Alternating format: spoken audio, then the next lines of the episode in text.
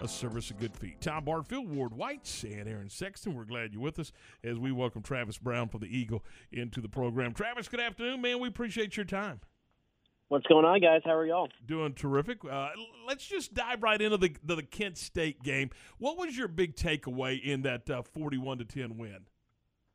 I mean, I think the the initial thing that everybody was excited about and what they were looking to see is what Haynes King, the new uh, starting quarterback, would do. And it, it wasn't perfect by any means, threw three interceptions, but I think that the the hype around Haynes King was the kind of electricity, the spark in, in, in playmaking he was able to be he is able to do with his arm and his legs, and I think people saw that. I, I think that it was. Uh, it is easy to see that the kid could have a pretty bright future with the Aggies uh, just needing to clean up a few of those kind of, uh, of, of rookie mistakes. Two touchdowns, three picks in the game for Haynes.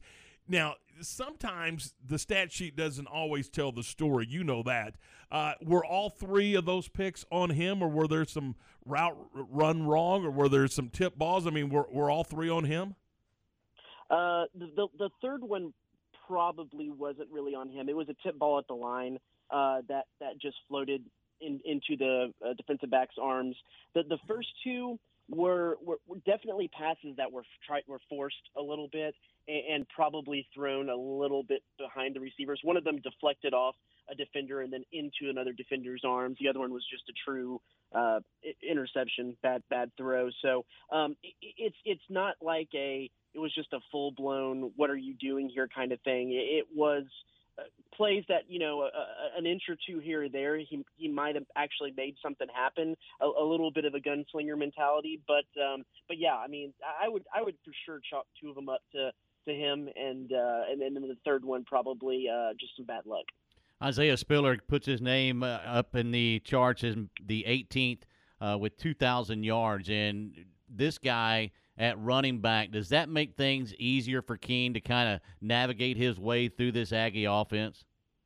Well, not only that, but then you also have Jalen Wydermyer, who is a, uh, a postseason trophy uh, candidate, maybe one of the best tight ends in the country. That's a good uh, security blanket, and then Ainias Smith in the slot, uh, a, a, a, who also can play in the backfield a little bit. I mean, he has that. That's the other thing. If you want to kind of go back to the first question, that that we kind of looked at each other and said, this is the most weapons that A and M has had probably in, in, the last five years since I've at least been down here, uh, all around King. Really, King is the the question mark, and he showed that. Um, that, that he, he can make some plays. But yeah, the weapons around them are, are huge. Not to mention you have both Isaiah Spiller and Devon Achane um, uh, in in that backfield that, that can take some uh, take some reps for each other and, and keep each other fresh as the season goes on. It, it is a pretty the cabinet's pretty full for the Aggies, and I think that was on display on Saturday. We mentioned Spiller, we mentioned Achane. They they both rush for 100 yards or, or, or, more in the ball game, but yet you still threw it 33 times. Yeah, I mean, they're, they're Jimbo Fisher always has, has been uh, uh, adamant that they're going to have a balanced offense, that that they're going to run the ball and they're going to throw the ball, establish the run to, to open up the passing game, um, and the fact that that especially in this game where they played a team that yeah, it was against MAC opponents, but they came in as the the number one scoring offense from last season. Wanted to play at tempo, wanted to, to move the ball and, and turn it into a shootout. Uh, Jimbo Fisher's typical style is ball possession football, and he wants to slow it down, wants to help his defense out by keeping the offense on the field as long as they can. So they ran a lot of plays, and to be able to do that, you have to be able to to run the ball and then throw the ball and, and and throw the ball especially on third down in those kind of situations. And and A&M I believe coming out of week 1 at least as of yesterday was the the best in the country in third down percentage. Uh they trying to pull it up here. They uh they, they, they I believe were like 6 for 13 um on on third down uh the other day. And so uh excuse me 9 for 13 uh, and and so yeah, third down passing was, was a was a and third down passing with a lot of yards to go was pretty pretty good for the Aggies on Saturday as well. Travis, on the defensive side, uh, uh, against the run, the Aggies had a little bit of problem with the quarterback scramble. Was that a fit problem, or was that just the ability of the quarterback?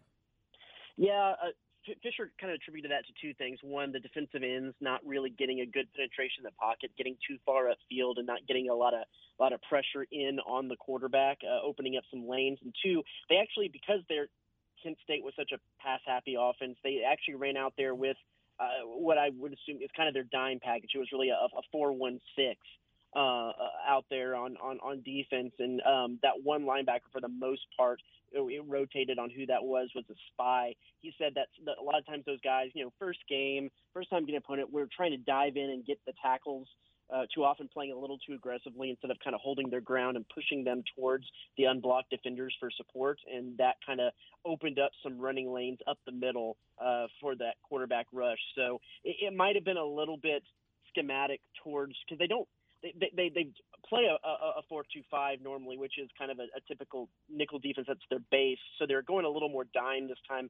And they probably won't do that again until you see um, – Mississippi State or Ole Miss or something like that down the line. So it might it, it might have been a little schematic, but but certainly something that they want to look at and fix, and something they brought up uh, coming into this next game. Travis, we know coaches are never happy. That's that's just their that's just their their style. But what was Jimbo's thoughts after the game about the overall play of the defense? Look, three points in the first quarter and a touchdown in the fourth quarter. That's that's all the wrecking crew gave up he wasn't happy because he said they weren't necessarily playing physical enough. He didn't like that they gave over 200 yards rushing uh, in the game, and and uh, uh, kind of we're letting them uh, get back, not get back into the game, but get back into some rhythm there at the end of the game. It, it, it, you know, they wouldn't have covered the spread if it wasn't for two missed field goals at the end, which you want to talk about bad beats. Um, if you were uh, betting uh, Kent State to cover on that one, but uh, yeah, after the game, he wasn't super happy with with the physicality that they played with, and, and said there was definitely room to improve there. Um, but I, I think you ha- you do have to say that that the defensive secondary played pretty well. Um, that was, I mean, they they had a great defense overall last year. You can't fault either side, but they had a really good rush defense last year, and the pass defense was uh, about uh, mid to, to a little bit less mid 100s in the in the country, and so um, they they really showed a, lot against a team that really likes to pass the ball a lot, and that was even without Myles Jones, the starting cornerback and one of their veteran leaders uh, out there at boundary corner um, for for the Aggies. So uh, definitely room to improve, but um, I think that that it was a, a decent start the crowd for the first time, full capacity in almost two years at Kyle Field. What was that atmosphere like finally for the Aggies? It was electric, and especially with the fact that they recreated that uh, post 9/11 red, white, and blue out that they did 20 years ago, um, with you know the the bottom section blue, the middle section white, and the upper deck red, and it was it was a really cool look. I, I have to admit, even Jimbo Fisher said he had never seen anything like that, and uh, one of uh, one of the photographers who was down there in the field got a picture of Ainias Smith when he first came out of the tunnel in warm-ups, and he had this his jaw literally dropped as you saw him looking out and seeing uh, how that all looked. I mean, it was it was really uh, really electric and and probably about one of the biggest crowds I've seen for one of these early season uh, directional school type games um, and, and, into the game as I've seen in a long time. Up next is Colorado. So what did what did Jimbo say that he would like to see cleaned up as they go into game two? Yeah, I think that definitely a focus on the rush game uh, and and what they can do defensively against that, and uh, just continual continued progress with with, with Haynes King. I, I'm curious myself in looking a little bit more at what the offensive line can do. They were actually really, really fantastic, other than two holding calls in the game on Saturday. An offensive line that replaced four people from last year. Uh, and so, but again, that was against a, a, a Kent State defense. I'd like to see what they're able to do against a Pac, a Pac-12, a Power Five. Uh, defensive front and, and see how that, that continuity has gelled. I, I know looking back at like 2017, they had to replace a lot of offensive linemen, and that was just trying to find five guys that could do the job and which five guys do it best. This is an offensive line that there's been guys who have been waiting their turn, um, and, and they've been waiting to see what these guys can do when it, their turn came. And there's a so there's a little bit of difference. I guess that's the little more reloading than than uh, uh, uh, rebuilding kind of format. And I, I'm curious to see how well they can manage against probably a little bit stouter competition on that defensive front. Travis Brown from the Eagle, man, we do appreciate your time. Thanks so much for all the insight, and we'll uh, we'll talk to you soon. You got it, guys. Thanks. Hey, have a great day. That is Travis Brown. Good